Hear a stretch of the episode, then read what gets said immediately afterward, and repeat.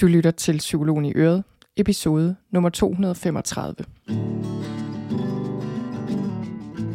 Velkommen til Psykologen i Øret. Jeg er psykologen Birgitte Sølstein, og Øret, det er dit.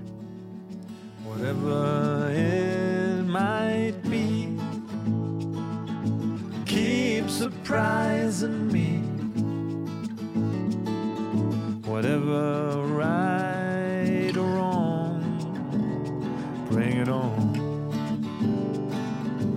Velkommen til. Velkommen til dig derude, der lytter med. Alle jer derude, der lytter med. Og godmorgen. Det er tirsdag morgen, og øhm, det er ja, samme tirsdag, som podcast-episoden kommer ud. Det er ekstremt sjældent, jeg optager den episode så tæt på øhm, udgivelsen, men det gør jeg altså i dag. Og øh, det, grunden til, at det er meget sjældent, er fordi, at øh, ja, jeg vil gerne have, at den her podcast kan komme ud hver tirsdag, og hvis den skal det, så skal jeg som regel være i lidt bedre tid. Normalt redigerer min assistent Maja podcasten, og der er forskellige ting, der kan være, der skal på plads, før en podcast episode kan sendes ud. Og der kan også ske alt muligt, som gør, at man ikke lige får det gjort dagen inden. Så, så jeg plejer faktisk at være i lidt bedre tid. Men øh, det var jeg så ikke den her gang, fordi jeg har holdt nogle dages ferie, og jeg tænkte, det er fint, jeg gør det efter, efter ferien. Øhm, og selvfølgelig sker der så det i går, at alt stod i et, og pludselig måtte jeg hente min søn, og så tænkte jeg, det er fint, jeg optager den i aften, hvilket jeg meget sjældent gør. Jeg, jeg er virkelig af menneske. Jeg, min hjerne fungerer overhovedet ikke normalt om aftenen, men øhm, så ville mine børn ikke sove, og alt muligt.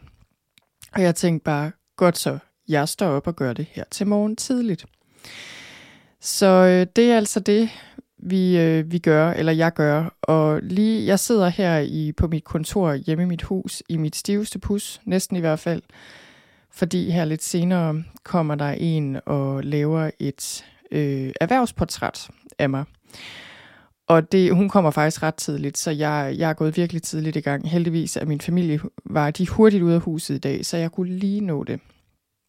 Og jeg tænkte, det var egentlig meget sjovt, at øh, de kommer og laver det her erhvervsportræt i dag, fordi det, jeg gerne vil tale om her i podcasten i dag, det er det særlige forældreskab.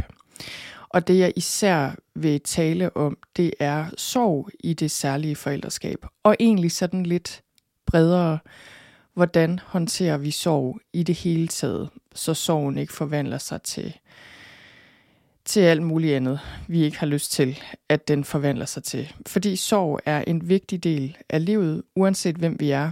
Men jeg sætter spot på det særlige forældreskab, altså hvis man har et særligt krævende forældreskab af en eller anden årsag, og det bestemmer man selv, om man har, men det kan jo være, fordi man har et sygt barn, et handicappet barn, et barn med en diagnose, et barn med udfordringer, og det kan være altså et lille barn, eller et stort barn, eller en ung, eller et voksent barn. Det er sådan set lige meget.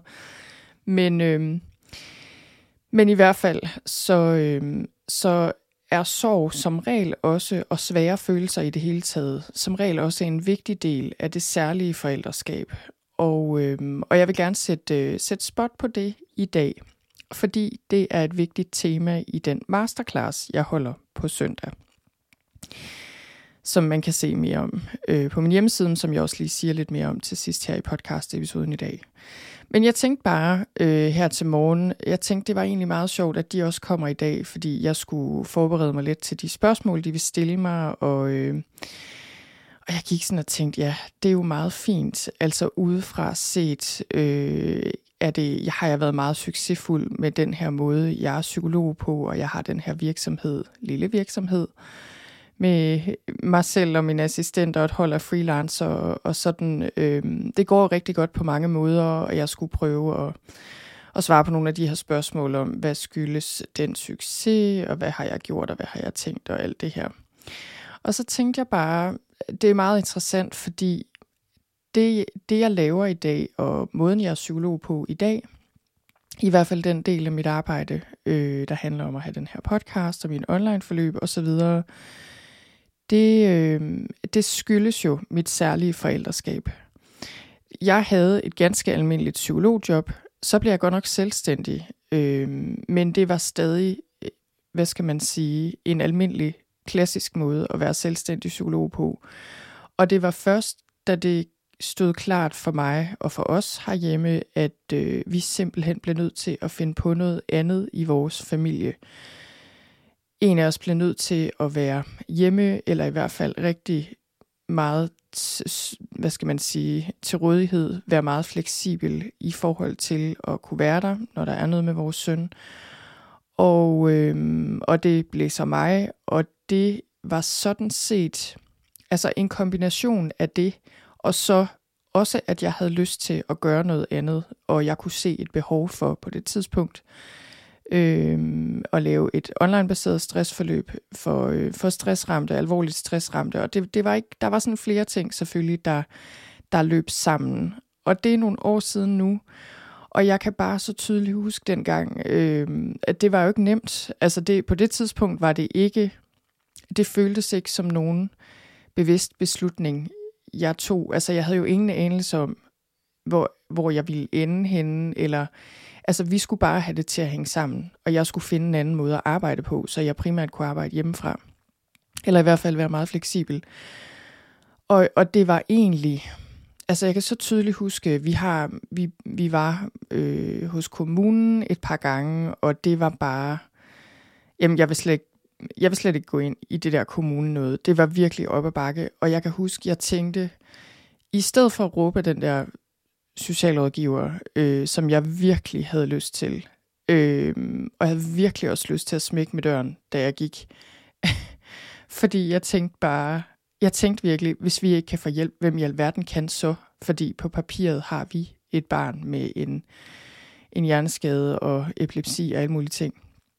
Nå, men i stedet for det, så tænkte jeg på vejen ned ad trappen i den der kommune, væk fra den der dame, så tænkte jeg, fuck ja, yeah.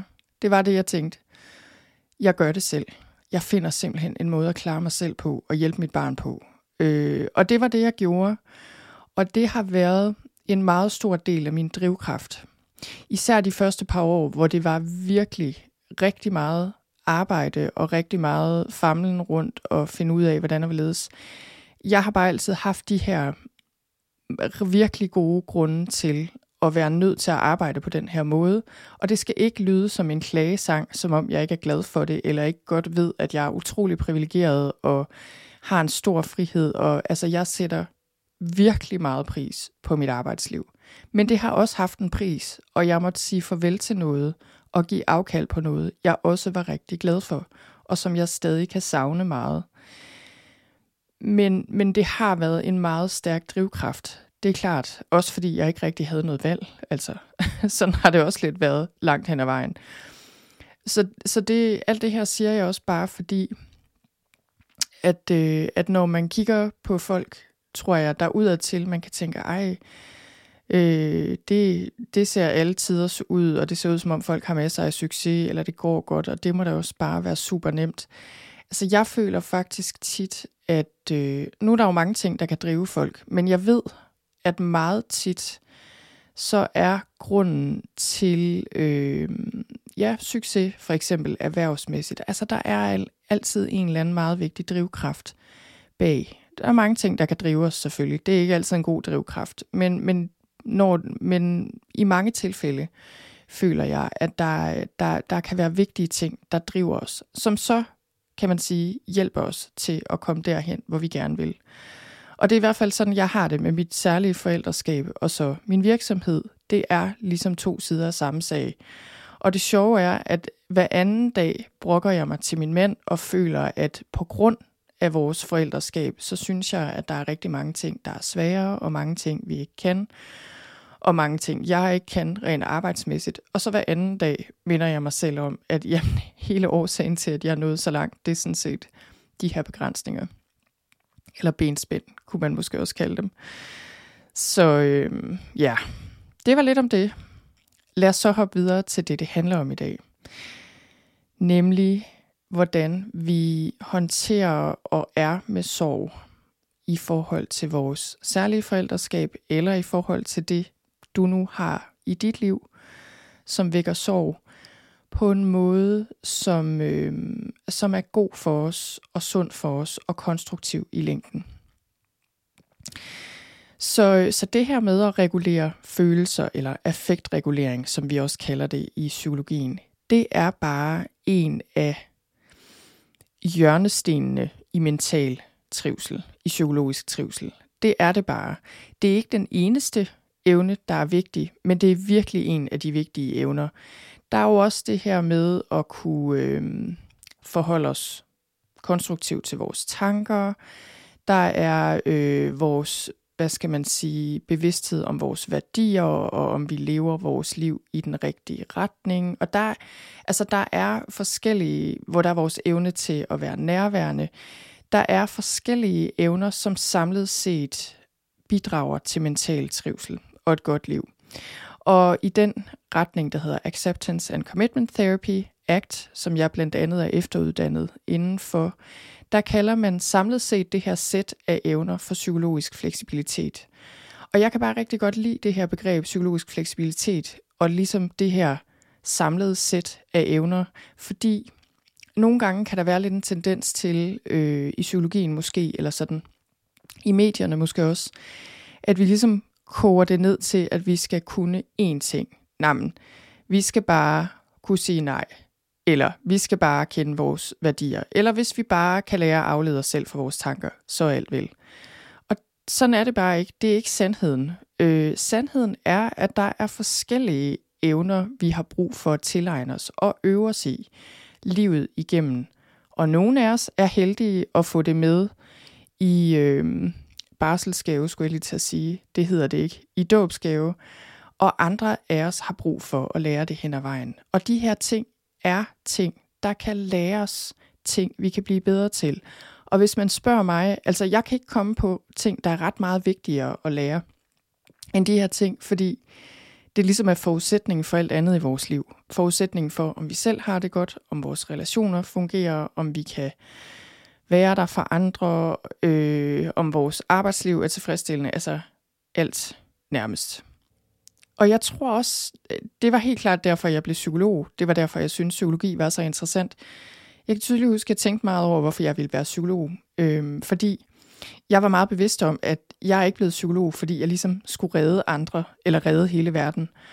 Og det, øh, der er nogen, der går ind i et hjælperfag ind i psykologien, eller er andre, fordi man har den her trang til at hjælpe andre. Og for mig ville det have været meget oplagt, fordi jeg har en opvækst, hvor jeg ligesom, hvad skal man sige, følte, at jeg havde ansvaret for andre. Men, men øh, heldigvis så øh, havde jeg for det første tre sabbatår til at udvikle mig lidt, og så havde jeg også lige et par år på et andet studie, så jeg havde god tid til at overveje, øh, hvad jeg ville, men også hvorfor jeg ville læse psykologi. Og det stod meget klart for mig, at jeg gik ikke, jeg gik ikke den vej, fordi jeg ligesom følte, at jeg skulle redde hele verden, men fordi jeg simpelthen synes, det var så vigtigt et fag at blive klogere på for mig selv, og bare i det hele taget synes jeg bare, det var så dybt interessant og meget, meget relevant, og tænkte, jamen, hvad kan være vigtigere, end at prøve at forstå vores psykologi? Så, øh, men altså, tilbage til affektregulering og tilbage til det her med at være med sorg. Så det her er et emne, jeg kommer til at gå mere ind i i den masterclass, jeg kommer til at lave på søndag. Og det, det er så vigtigt et emne, det her med sorg og det særlige forældreskab. Fordi, som sagt, der følger som regel sorg og smerte og svære følelser med det særlige forældreskab. Og det kan selvfølgelig være i forskellige mængder og på forskellige måder. Alle situationer er forskellige. Men hvis vores børn har det svært, så har vi det som os, så, som regel også svært. Øh, og især mødre, og jeg ved godt, nu kommer der sikkert alle mulige kønsaktivister efter mig, og det må de også gerne. Men det er min klare erfaring, at som hovedregel, som en generel tendens, så har mødre en biologisk tilknytning til deres børn, som er anderledes end den fædre har, som er stærkere, øh, i hvert fald rent følelsesmæssigt på nogle måder. Og det vil også sige, at når, når der er noget med vores børn, når de lider, eller når vi bekymrer os om dem, når de har det svært, så påvirker det os direkte. Altså det giver os simpelthen det, man på engelsk kalder emotional distress, følelsesmæssig øh, smerte, uro, frustration. Jeg ved ikke helt, jeg tror ikke helt, der er et præcist ord for distress på dansk. Men altså, det her med, det giver os bare sorg, frygt, kedelighed, alt muligt, når der er noget med vores børn. Og så kan man komme og sige, jamen der er selvfølgelig også fædre, der har den tilknytning til deres børn, og selvfølgelig er der det. Det er bare min erfaring. Og jeg vil også sige, det er meget interessant, fordi jeg bad mig og min assistent tjekke, hvem har meldt sig til den her masterclass. Og indtil videre, det kan godt være, der er kommet nogen til lige her de seneste par dage, som er fædre, men vi har øh, over 100 tilmeldte, og indtil videre er det kun mødre. Og jeg har ikke, det er ikke sådan beskrevet specifikt til mødre. Jeg har meget bevidst skrevet forældreskab øh, og forældre, for ikke at være ekskluderende selvfølgelig, øh, og fordi det her henvender sig ikke kun til mødre. Det er altså kun mødre, der har tilmeldt sig indtil videre, øh, så vidt jeg er orienteret. Det synes jeg er meget interessant, og det siger noget om, at forældreskabet er noget, vi møder tager på os og har i os inde under huden på en anden måde, end mange fædre har generelt set. Så er der rigtig meget, fædre er gode til og vigtige øh, til, som vi møder ikke er inde over. Det er ikke for at sige, mødre er bedre eller vigtigere end fædre. Det er bare lige i forhold til den følelsesmæssige tilknytning og den sorg og de svære følelser, der kan være i forældreskabet, når man har et barn, der er noget med. Det kan som regel være mere smertefuldt og fyldt med mere bekymringer og mere sorg for en mor end en far. Det er i hvert fald min erfaring, min personlige erfaring, og det er også det, jeg kan se, når jeg taler med folk. Okay, så øhm, jeg får egentlig lige lyst til at dele et eksempel på det her, for at forklare lidt omkring, hvordan det her kan se ud, og også øh, for at sige lidt om, hvordan vi kan være med den her sorg på en god måde. Fordi det er noget af det, jeg gerne vil give videre med den her podcast episode. Hvad end man deltager i den her masterclass, der kommer eller ej, så er det noget af det, jeg gerne vil give videre her. Så øh, det, jeg gerne vil dele her, det er egentlig øh, fra vores ferie. Jeg har lige været i Østrig her i efterårsferien. Jeg var dernede nogle dage for at arbejde, bare sådan på egen hånd, og så var min familie der også nogle dage. Og, øhm, og det var rigtig fint. Vi havde en fantastisk ferie, og jeg tror, jeg kommer til at lave en podcast-episode, måske først til foråret, men om det her med at rejse med børn med særlige behov, fordi vi har ikke rejst ret meget på grund af sygdom og særlige behov. Og det, vi har også prøvet det, hvor det ikke gik særlig godt. Den her gang gik det rigtig godt. Men det vil, jeg, det vil jeg ikke sige så meget om, fordi det kunne man ellers sige en hel masse om, hvorfor det lykkedes langt hen ad vejen. Men altså, vi havde haft de her virkelig skønne, skønne feriedage i Salzburg i Østrig. Solen skinnede. Øh, det var simpelthen bare så fint, og en meget, meget smuk og spændende by. Og så, øh, så en af den sidste dag, tror jeg faktisk, øh, inden dagen, hvor vi skulle køre hjemad, der sad jeg i den her solbeskinnede blomsterpark bag et slot og nød det. Jeg havde lige været på sådan en guided tur alene. Og jeg sad bare her i solen ved et springvand, det er et af de springvand, der er med i Sound of Music, skal lige siges. Jeg var rundt og se alle mulige Sound of Music locations, fordi den er optaget der, og jeg er helt vild med Sound of Music, og har set den tusind gange som barn, og min datter er også vild med den.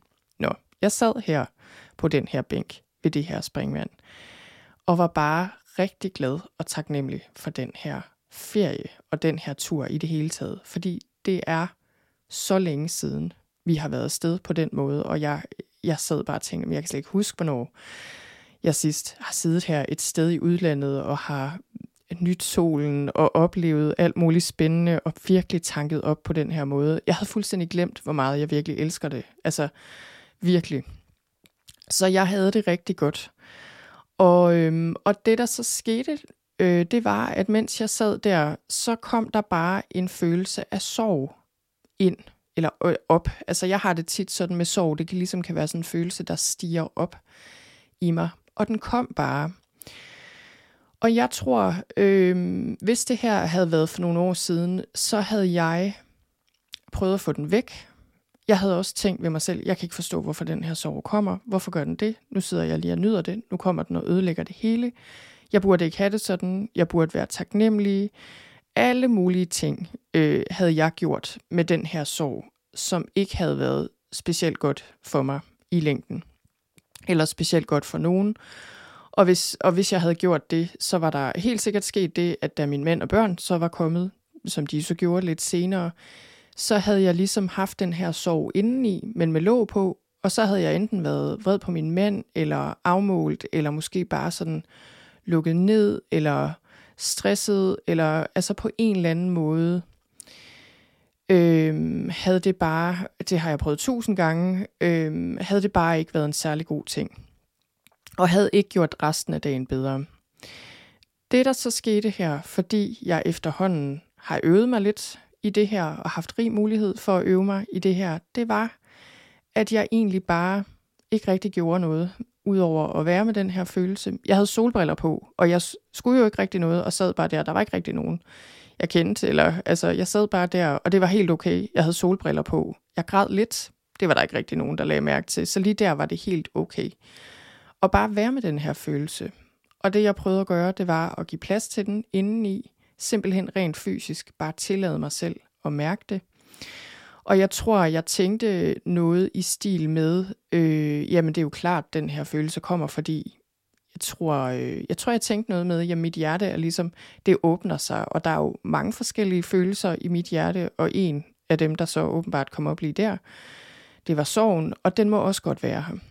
Og jeg kunne også ligesom se, øh, eller forstå, at grunden til, at den også kommer, det er jo fordi, jeg blev ked af øh, alle de alle de gange, vi ikke har gjort ting i den her stil, fordi vi ikke har kunnet. Øh, jeg blev ked af alt det, vi er gået glip af, og også, jeg blev også ked af, jo, nu ved jeg også, hvad det var, fordi jeg nemlig sad og tænkte, ej, det kunne også være fedt, hvis mig og min mand bare lige kunne sidde her, eller gå en tur, eller sidde på en café og drikke en kop kaffe og spise noget kage, eller et eller andet. Og det var den sidste dag i ferien, og vi havde ikke haft noget tidspunkt, hvor vi gjorde det alene. Vi havde haft det, min søn er ikke sådan en, man bare lige slipper med på en café, men vi, vi havde haft øh, en eller to gange, hvor vi sad og spiste en morgenmad eller noget, hvor vi ligesom med hiv og sving fik det til at fungere. Men, men det er bare for at sige, øh, selvom vores børn er rimelig store, så, så var der ikke plads til det på den ferie, og det er der heller ikke rigtigt i vores dagligdag særlig meget, og der er egentlig heller ikke udsigt til, at vi nødvendigvis får så meget frihed til det, fordi min søn kommer ikke nødvendigvis, eller han kommer ikke til at udvikle sig som, altså ligesom man siger med andre børn, hvor man siger, at jamen, så bliver de jo også større, så bliver der mere plads til parforholdet. Min søn bliver jo større, men det er ikke det samme, når man har et barn med et handicap, og øh, ja, nå, men så det var også noget af det, jeg blev rigtig ked af der, ligesom den pris, øh, vi har betalt og betaler og alt det her. Og i stedet for at ligesom afværge, eller hvad skal man sige, øh, skubbe den her sorg væk, så lød jeg den være der lige der. Og jeg ved godt, altså 9 ud af 10 gange, når den kommer, så er der ikke altid plads til det på den måde. Fordi jeg føler i hvert fald tit, når den sorg kommer op, så kommer den jo netop op på tidspunkter. Det kan være til forældremøder, eller når man møder andre forældre med en almindelig forældresituation, eller det kan være, når nogen siger noget i en eller anden sammenhæng, altså, eller når børnene er der for eksempel. Altså der kan være, jeg synes, der er en tendens til, at den her sorg kan komme op i situationer, hvor man ikke altid bare lige kan give den plads. Men det kunne jeg her. Og jeg kunne også øh, lade være med at aflede mig selv fra den, fordi jeg vidste, at det var vigtigt, at jeg bare mærkede den og lod den være der. Og noget af det, jeg gjorde, øh, som også er noget af det, jeg lærer fra mig i min masterclass, men også i mit, mit stressforløb og i det hele taget, noget af det, jeg lærer fra mig, er compassion, self-compassion, altså medfølelse og venlighed over for sig selv i sådan en situation, hvor svære følelser kommer op. Og det gjorde jeg på den måde igen, simpelthen bare ved at, at være med følelsen, men også at sige ting til mig selv, hvor jeg bare prøvede at være der for mig selv. Ikke ændre følelsen, men bare være der. Ligesom jeg ville være der, hvis der sad en god veninde ved siden af mig på bænken, som var ked af det. Så, øhm, så det er simpelthen noget med det tonefald, man bruger over for sig selv, at tale roligt og støttende og kærligt til sig selv, og også sige, det er helt okay, jeg kan godt forstå, du har det sådan. Øh, det er virkelig, Det er så naturligt og forståeligt. Og øh, noget af det, jeg også tænkte, som også kan være en vigtig del af compassion og self-compassion, det, er, det var det der med at minde mig selv om, der er andre, der har det ligesom mig. Fordi noget af det, der også skete lige i den situation, det var, at jeg følte mig meget alene i verden. Sad der og kiggede rundt på alle de her turister, og, og så tænker man jo automatisk, alle de her mennesker ser bare fuldstændig ubekymrede ud, og har sikkert bare et helt almindeligt liv, hvor de kan helt almindelige ting, og hvilket jo er en total illusion selvfølgelig.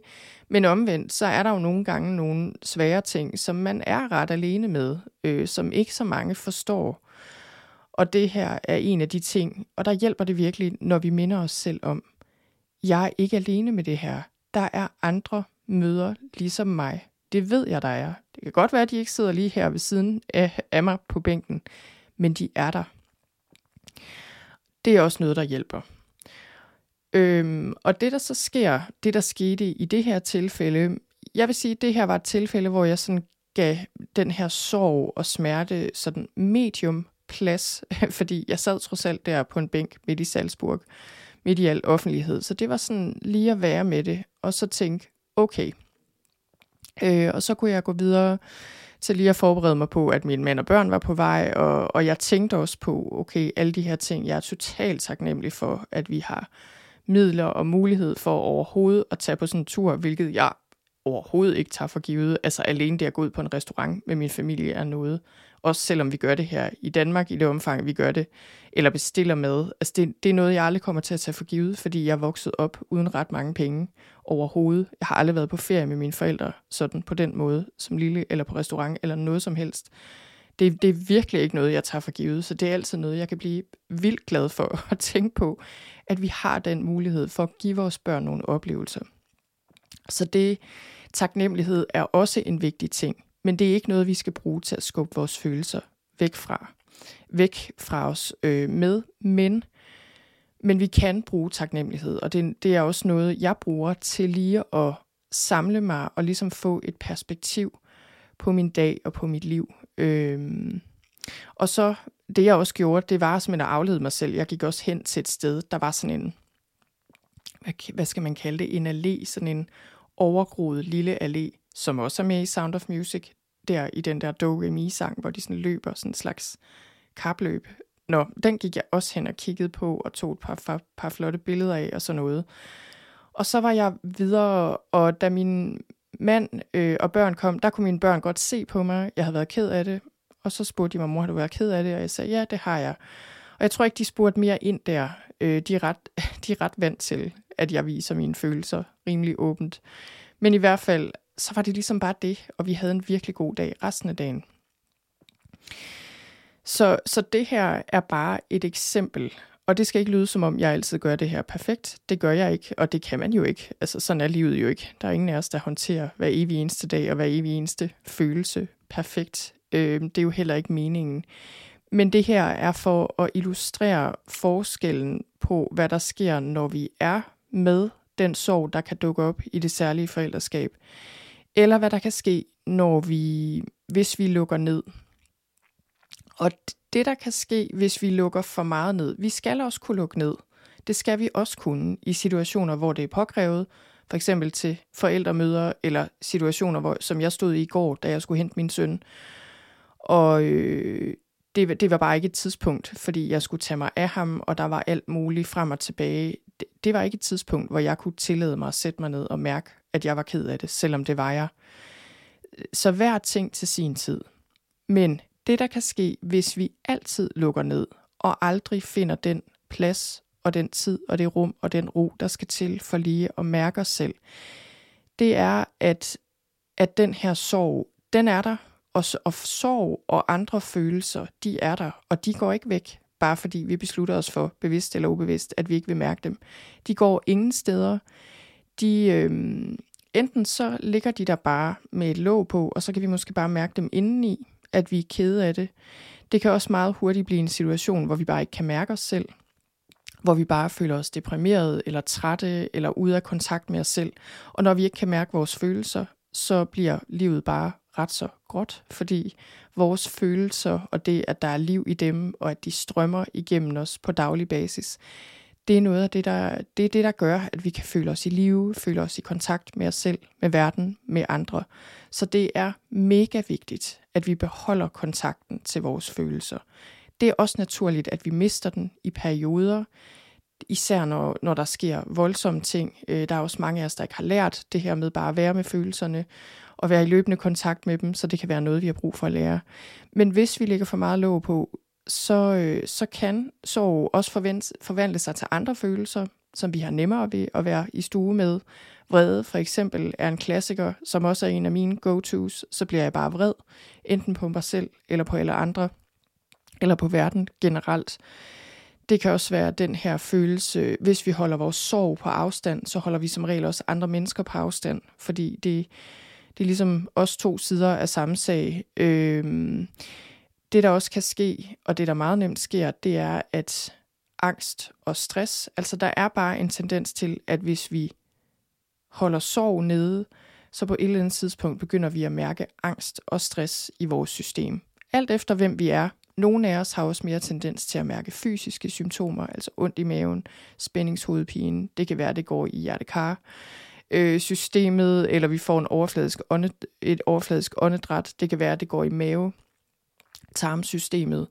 Altså, det, og der er ikke noget mystisk i det her, øh, det her med, at følelser kan forvandle sig til fysiske symptomer. Det sker helt automatisk, præcis som stress kan have konsekvenser for vores fysiske helbred.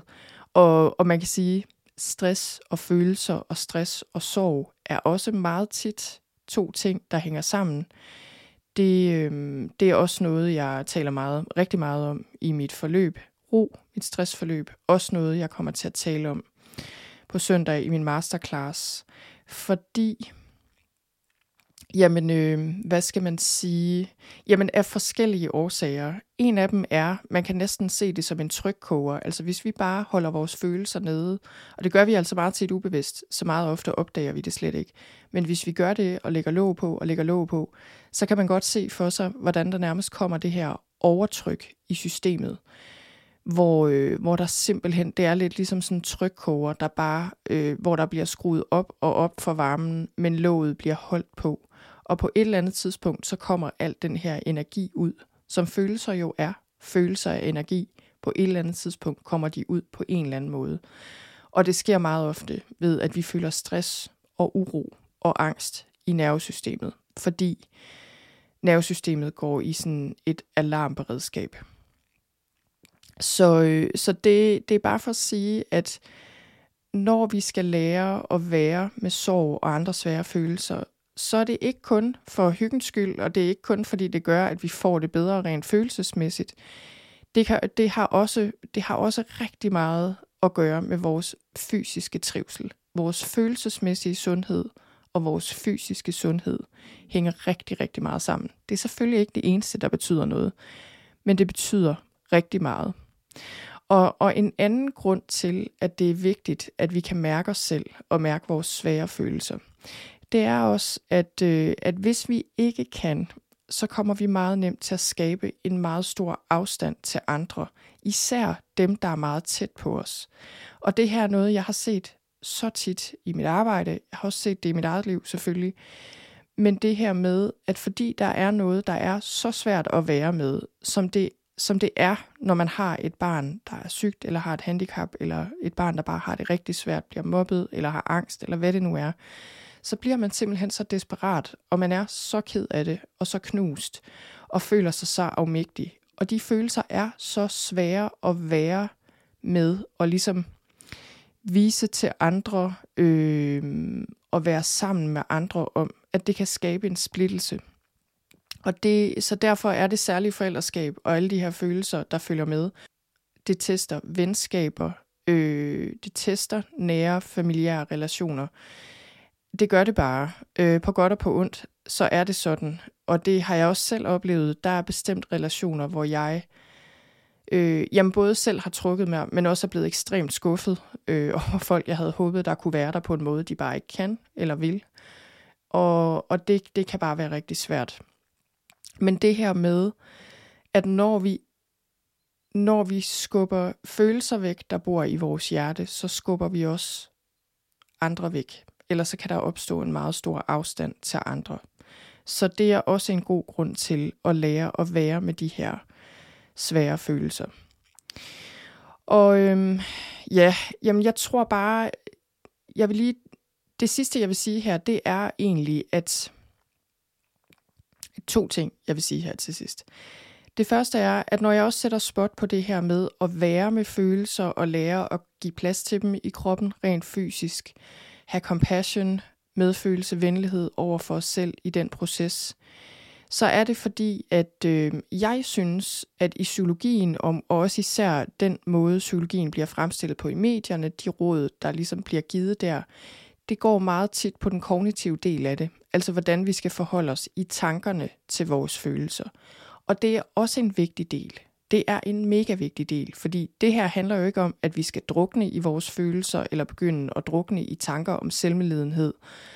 Øh, det er også en spiral. Det er slet ikke det, jeg taler om her. Tværtimod, så vil det her få følelser til at passere hurtigt, fordi det gør følelser, når de bare får plads. Men, men der kan være en tendens til en meget stor vægt på den, den kognitive del. Den er vigtig, men det er sandelig også vigtigt at kunne være med vores følelser. Og, og det er en meget ikke-mental proces, hvor vi ikke tænker, men er til stede i vores krop. Og hvis vi tænker noget, så tænker vi kærlige, venlige, opbakkende tanker, for ligesom at kunne være med os selv i den proces, det er. Så det er en meget kropslig proces, det er en meget intuitiv proces. Det er ikke en intellektuel proces. Så det er vigtigt for mig at sige, fordi det er ligesom affektregulering øh, går på flere ben. Et af de ben er at kunne forholde os til vores tanker, selvfølgelig rent mentalt, kunne afkoble opmærksomheden, nogle gange aflede os fra det tænke særlige ting om vores følelser, ændre vores perspektiv, alt det her. Men det andet ben, som er så vigtigt, det er det her evnen til at være med følelserne i kroppen. Giv dem plads. Den plads, de fortjener. Og så den sidste ting, jeg vil sige, og det, det er noget, jeg også går mere ind i på den her masterclass, det er, at det nervesystem, vi er udstyret med som mennesker, er meget avanceret. Og der er en del af nervesystemet, der hedder det sociale nervesystem.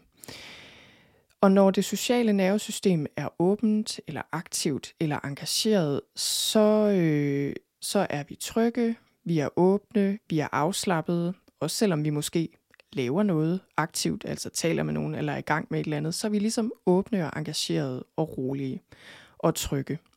Og det er den tilstand, vi gerne vil være i generelt. Det, der sker, når øh, vi oplever en trussel, det er, at kamp, flugt, frys, mekanismen, sådan en stressrespons, frygtrespons, bliver aktiveret. Og det er helt normalt. Og det øh, er også ting, der sker meget automatisk langt hen ad vejen.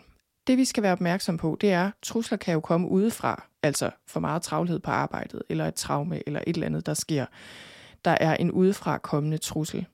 Det vi også skal være opmærksom på, det er, at de her trusler kan også være noget, vi oplever kommer indefra.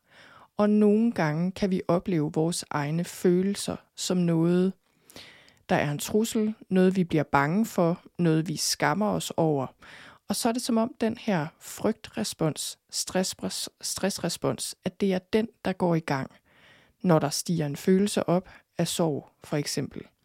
Og det gør jo, at vi kommer et helt andet sted hen i vores krop. Vi lukker af, vi lukker ned, vi begynder at tænke alle mulige tanker, øh, alt efter hvordan vi reagerer. Det kan være, at vi prøver at flygte fra det, det kan være, at vi prøver at angribe os selv, eller bare øh, udskammer den her følelse. Hvad nu? Altså, det, pointen med det her er at sige, at vi kan gå i alarmberedskab over den måde, vi har det på indeni.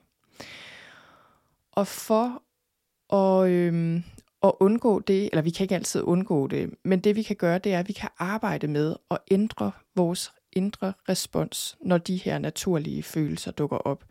Så vi netop aktiverer det sociale nervesystem.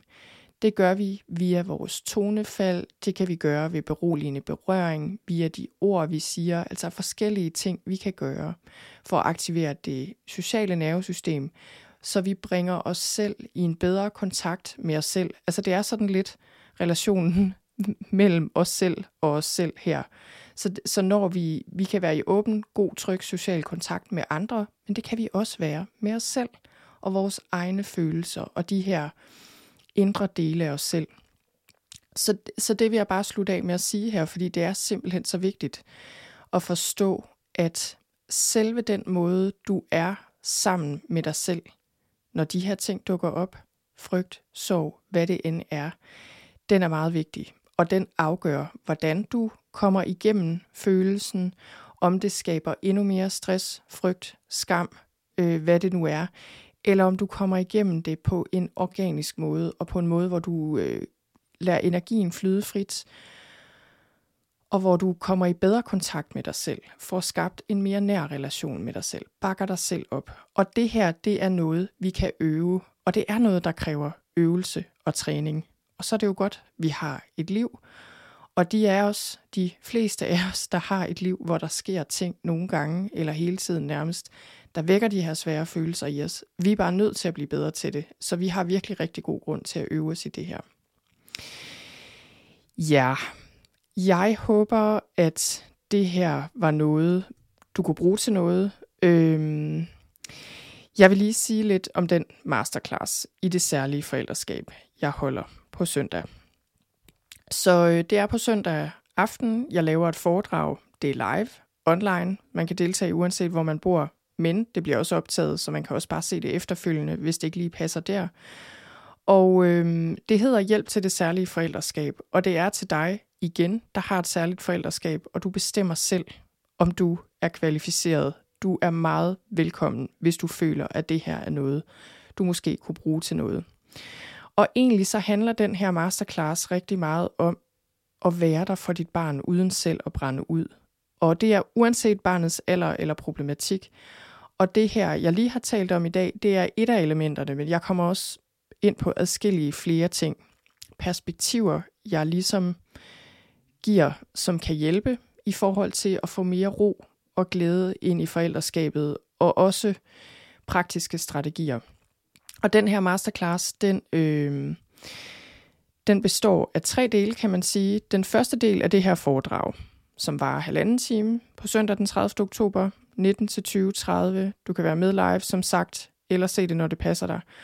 Og, øhm, og der kommer jeg ind på de her ting. Jeg fortæller også noget af min egen historie, Øhm, og, øhm, og kommer, ja, kommer ind på de her perspektiver og vigtige strategier og evner, vi kan udvikle i det særlige forældreskab. Så er der en Q&A-session, som også er halvanden time, hvor jeg svarer på nogle af alle de spørgsmål, både nogle af dem, jeg allerede har fået, og nogle af dem, jeg også får til det her foredrag. Så optager jeg den. Den får man også adgang til. Det sidste, og måske det vigtigste, man får, det er en samling af meditationer og øvelser, fem meditationer og øvelser, der kan hjælpe dig i dit særlige forældreskab i hverdagen. Så øh, de her øvelser er baseret på evidensbaserede metoder og, øh, og også på min erfaring, og de er vinklet i retning af det særlige forældreskab. Og man har adgang til det her for evigt. Det hele koster kun 375 kroner. Det er en intropris, fordi Jamen, fordi jeg synes, at alle skulle kunne være med, men også fordi det er første gang, jeg holder det her, den her type foredrag. Øh, normalprisen bliver 500 kroner, når jeg gør det igen, hvis jeg gør det igen. Men det tror jeg, jeg kommer til, måske til foråret.